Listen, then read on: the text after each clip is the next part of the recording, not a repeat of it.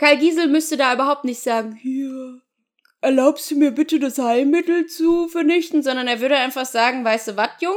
Du bist dumm, du bist 17, du hast überhaupt keine Ahnung und deine pubertierende Freundin entscheiden zu lassen, ob du in einem Monat noch unter uns weilst oder nicht, ist sowas von fahrlässig und schwachsinnig. Das machen wir jetzt schon mal grad gar nicht.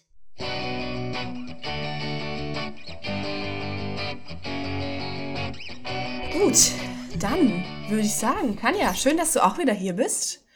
Äh, es ist ein Traum. Ich freue mich hier zu sein. Vielen Dank. Ja, Folge 2 von Dir Dodo, dem Fanfiction-Podcast aller Fanfiction-Podcasts. Wenn ihr es bis Folge 2 bis hierher geschafft habt und wieder eingeschaltet habt, vielen Dank an dieser Stelle. Dann müssen wir euch ja wirklich überzeugt haben.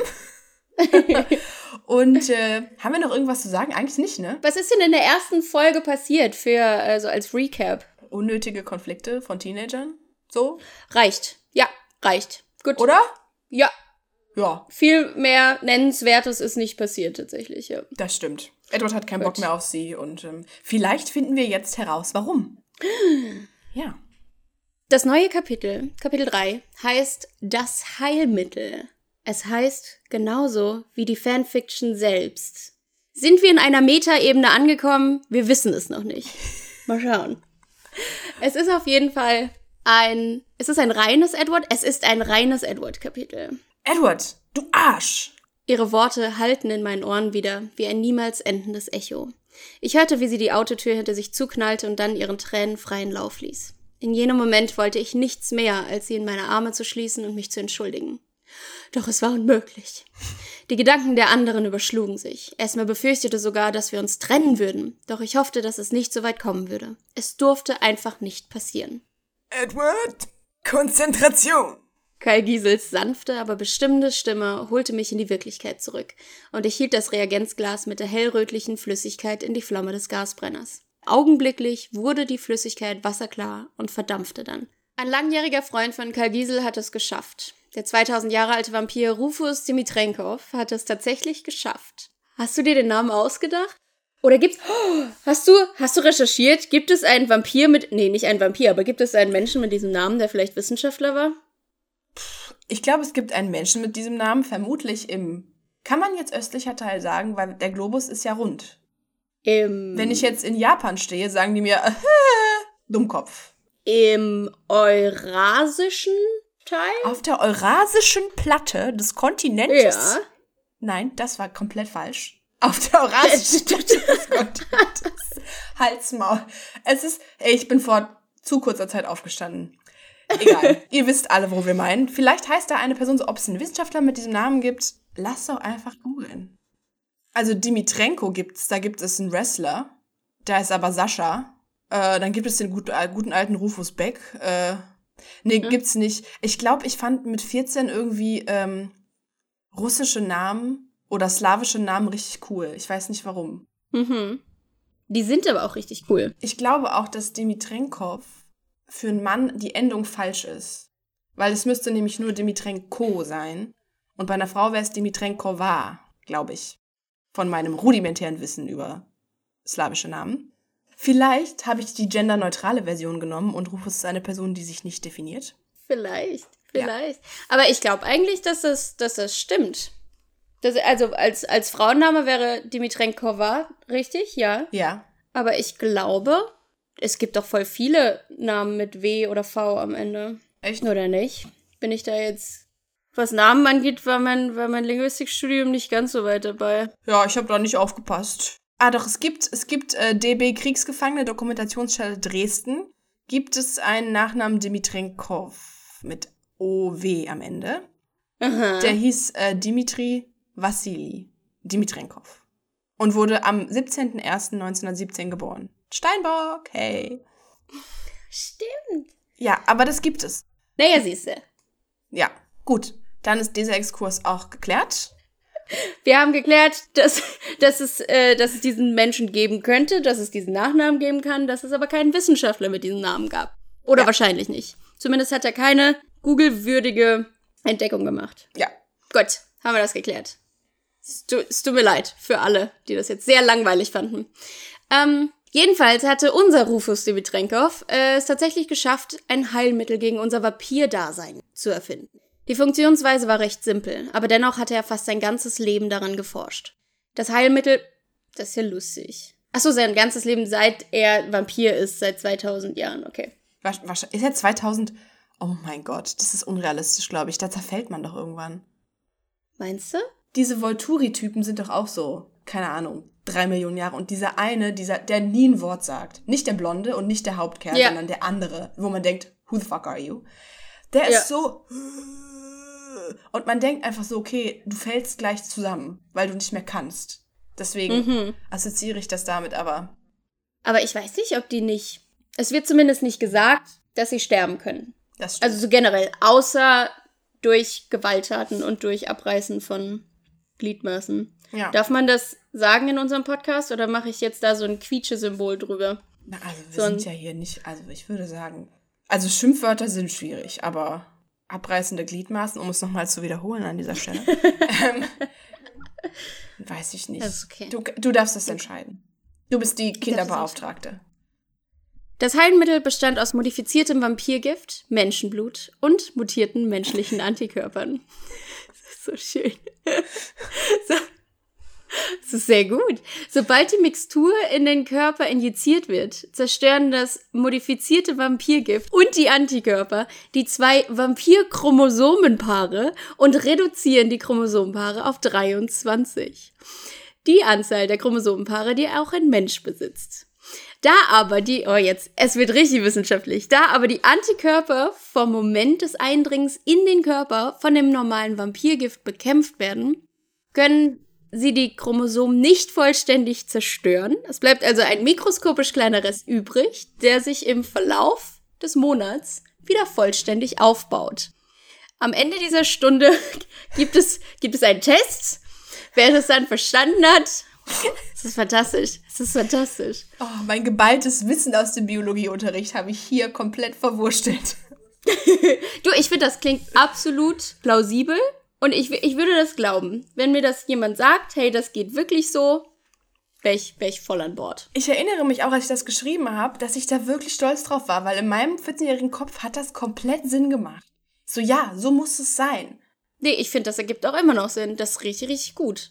Ja. Ähm, so, es geht noch weiter. Wir sind ja noch nicht fertig. Weil die Antikörper werden dann nach und nach wieder abgebaut, bis eben keine mehr vorhanden sind. Und dadurch reparieren sich die Chromosomenpaare automatisch wieder und man wird zurückverwandelt. Die ganze Sache hatte nur einen Haken. Man konnte bei der Rückverwandlung sterben. Denn wenn das Vampirgift des Vampirs bei der Zerstörung der Antikörper auch das Gewebe angreift, Hashtag Autoimmunkrankheit, ja. ähm, dann äh, zersetzt sich der gesamte Körper Stück für Stück und man stirbt. Hm, nett. Aber ich frage mich, wie das passiert, weil wenn du merkst, Scheiße klappt nicht, fällt dann irgendwann so dein Arm ab oder kriegst du einfach so ein Loch im Bein, so. Im Endeffekt schon, oder? Das könnte doch wie so eine Art Nekrose sich da, Aber da bilden. wie ekelhaft. Wie kam ich da Super drauf? Super ekelhaft. Gab es zu der Zeit irgendwelche Serien, die sowas behandelt haben? Hattest du vielleicht irgendwas von Lepra gelesen in letzter Zeit oder so? In letzter Zeit, vor 14 Jahren? ich weiß es nicht. Es, ich habe, glaube ich, damals hier, wie hieß es, Königreich der Himmel geguckt. Oh, das ist jetzt, das geht jetzt oh. kurz deep, das ist ein Exkurs. Königreich der Himmel mit Orlando Bloom. Ich mochte ihn damals sehr wegen natürlich Flucht der Karibik und mhm. Troja. Und er hat diesen Film gemacht und da hatte irgendjemand Lepra. Und diese Person hatte so eine mhm. eiserne Maske auf. Ich habe vergessen, wer das war. Irgendeine geschichtliche Figur, glaube ich. Und der zieht dann diese Nase, mhm. ach, diese Maske, oh, Spoiler, der zieht dann diese Maske ab und da hat die Person keine Nase, sondern nur diesen, äh. diesen Stumpf, diesen halt ohne Nase. Und ich weiß noch, ich war davon so, so, oh Gott, dem ist die Nase abgefallen, what the fuck. Und ja. es kann sein, dass ich das zeitgleich mit ähm, dem Schreiben dieses absoluten Meisterwerkes äh, verarbeitet habe, dass es sich da einge eingeschlichen hat. Das stimmt. Ich habe den Film nur einmal gesehen. Er war unglaublich schlecht. Daran erinnere ich mich auch. Er war sehr langweilig. Ich kann ja nicht sagen, wie er endet, aber diese Nase ist so hängen geblieben. Es geht aber noch weiter mit diesem Heilmittel. Es hat noch mehr Skills, um Zerstörung anzurichten. ähm, für Menschen gibt es nämlich noch einen weiteren Haken. Da sich das Gemisch unter Luftzufuhr sofort verflüchtigt und gasförmig wird, ein Traum, äh, somit auch unsichtbar, ist es für den Menschen, der das Gas einatmet, tödlich. Denn das Gas reagiert mit den Schleimhäuten und man wird von innen verätzt. Alter! Ja, ich habe eine ABC-Bombe entwickelt. Gut, also alles in allem nicht so ganz so nice. Nee. Schon nice, aber kann, kann viel schief gehen bei der ganzen, bei der ganzen Chose. Okay. Oh. Ähm, das war der einzige Grund, warum ich Bella nicht zu mir lassen konnte. Also, unser ganzer Konflikt ergibt auf einmal Sinn, warum Edward nicht mit ihr reden will. Es ist ein Traum. Er hantiert mit Biowaffen. Ja. Die Tür des Büros war zwar hermetisch abgedichtet, selbstverständlich, doch es bestand ein geringes Restrisiko, dass meine Kleidung oder meine Haare von dem Gas durchsetzt waren. Deswegen musste man nach Kontakt mindestens einen Tag Abstand von Menschen halten. Das ist ein Traum, du hast alles durchdacht. Trotzdem hatten Karl Giesel und ich auch dem Rest unserer Familie noch nichts von dem Mittel erzählt, da es noch nicht genug erforscht war und wir es einzig und allein zu Forschungszwecken verwenden wollten. Genau, ganz bestimmt. Natürlich wusste Karl Giesel noch nichts von, ja eben, natürlich wusste Karl Giesel noch nichts von meinem Plan, das Heilmittel selbst zu nehmen, denn es gab nichts, was ich mir mehr wünschte, als für kurze Zeit ein Mensch zu sein. Das musste ich ihm erst noch schon beibringen. Und jetzt war genau der richtige Zeitpunkt. Edward, die kleine Sneaky Snake. aber die Sache ist auch, okay, wenn sie sonst daran forschen würden und sagen würden, nee, aber es nimmt keiner. Also, inwiefern, woran würden sie es dann ausprobieren? Wenn nicht an sich selbst. Wie kann man an sowas weiter forschen? Ja, das, das, das hör auf, meine Plotholes aufzudecken. hör auf! Gut, naja, dann halt nicht. Herr Giesel, gab es schon Tester von Dimitrenkovs Erfindung? Ja, die gab es. Die Sterberate liegt bei 40 Prozent, aber bei einigen hat es erfolgreich gewirkt. Sie haben jedoch über stärkere Schmerzen bei einer Rückverwandlung geklagt, als bei einer herkömmlichen Verwandlung. Die Groß- und Kleinschreibung in diesem Satz macht mich aggressiv. Vielleicht ist es herkömmliche Verwandlung, Trademark. und deswegen ist es groß geschrieben, das genau. herkömmlich. Genau. Aber die Rückverwandlung geht wesentlich schneller vonstatten. Sicher, sicher, aber es ist zu gefährlich. Ich würde niemals zulassen, dass einer von uns es nimmt. Warum? Edward, hast du eigentlich zugehört? Weil eine 40-prozentige Chance besteht, dass man stirbt. Aber 60% sprechen dagegen. Ich blickte in Karl Giesels Augen und er erstarrte. Edward, sag mir nicht, dass du vorhast, dieses Mittel zu nehmen. Ich schwöre. Ich schwieg. Edward, ich verbiete es dir. Als dein Vater. Niemals. Ich würde es mir niemals verzeihen, wenn du stirbst. Aber wenn. Nichts aber unter keinen Umständen. Es gab Fälle, und, und das war über die Hälfte, die diese Prozedur überlebt haben. Bitte. Ich will es machen. Für Bella. Was nützt es, Bella, wenn du danach tot bist? Ja, ja, kluger Punkt. Ich werde nicht sterben, antwortete ich barsch. Das kann dir niemand versichern, nicht mal Alice. Die erfolgreiche Rückverwandlung hängt allein vom Zufall ab. Spin the wheel. niemand, und ich meine niemand, kann sie beeinflussen. Ich bin bereit, dieses Risiko in Kauf zu nehmen. Du bist verrückt, das bist du. Er schüttelte den Kopf und betrachtete die Flüssigkeit abschätzig. Ich überlegte, wie ich ihn überzeugen konnte, und dann kam mir eine Idee. Was ist, wenn ich Bella entscheiden lasse? Sie wird Nein sagen.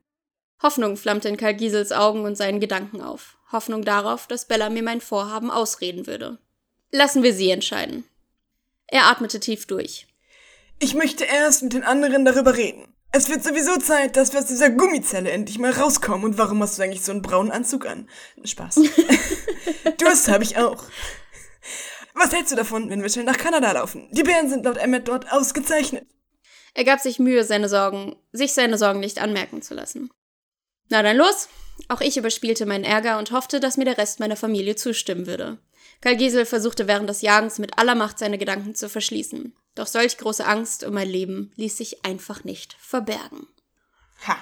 Aber im Endeffekt, okay. Wenn Karl Giesel jetzt schon sagt, so, ich als dein Vater verbiete dir das, warum kippt er den Müll dann nicht einfach weg? Wenn es ihm so arg wichtig ist, ne? Könnte man schon sagen, ja gut, dann ist es mir jetzt auch egal. Unsere ganze Forschung, die du jetzt zunichte machst, du Vollidiot, weil du es unbedingt nehmen willst. Aber. Ja, das ist ein weiteres Plothole dieser Geschichte.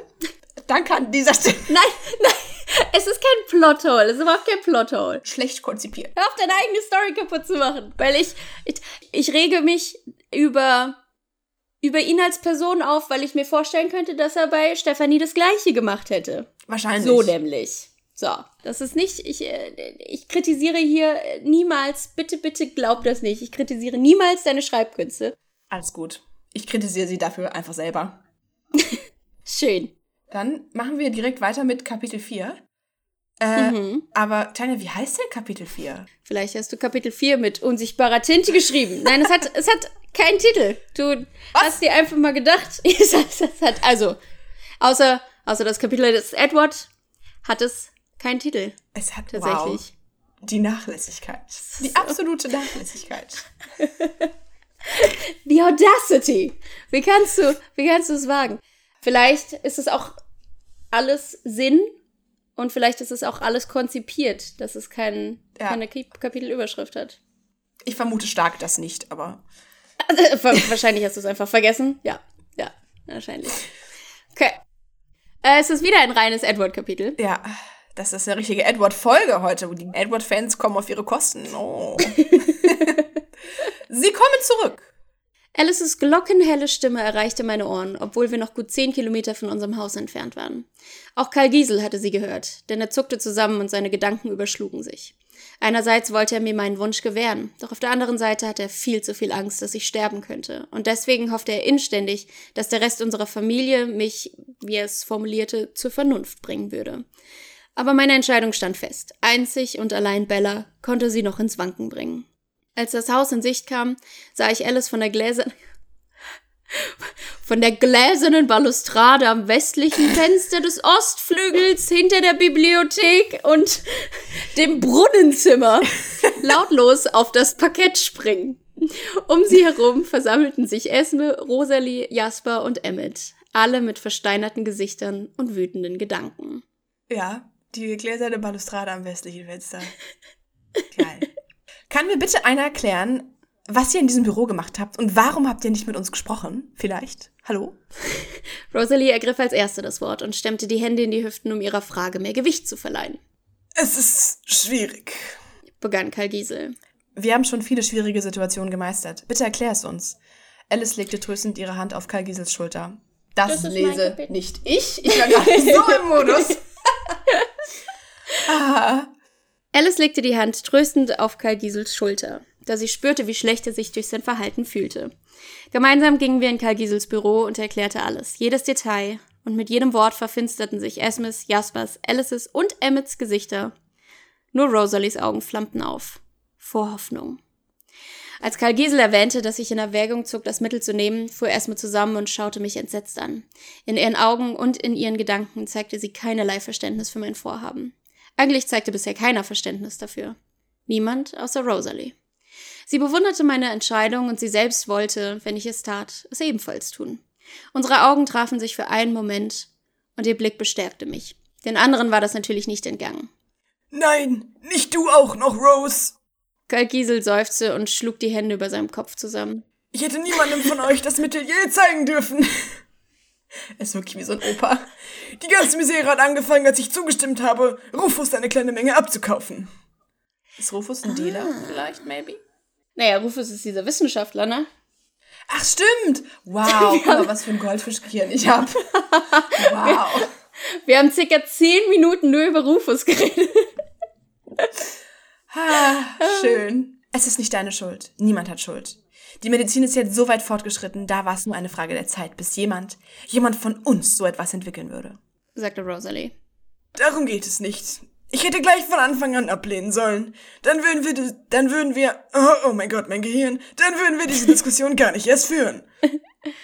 Kai Giesel, wir können die Zeit nicht zurückdrehen. Und Fakt ist, wir haben diese Diskussion jetzt. Und weder ich noch Rosalie werden kampflos aufgeben. Ich will nicht, dass du das Mittel nimmst, sagte er mit in die Stille hinein. Sein Blick war eiskalt, das möchte ich mir vorstellen. Was? Rosalies Stimme sprang drei Oktaven höher. Ich hab Angst, Rosie. Wenn ich daran denke, dass du nicht mehr da bist, damit würde ich nicht klarkommen. Du bist meine Rosie und das für die Ewigkeit. Emmet klingt ein bisschen wie IA bei Winnie Pooh, als er seinen Schwanz sucht. Kennst du die Folge? Ja.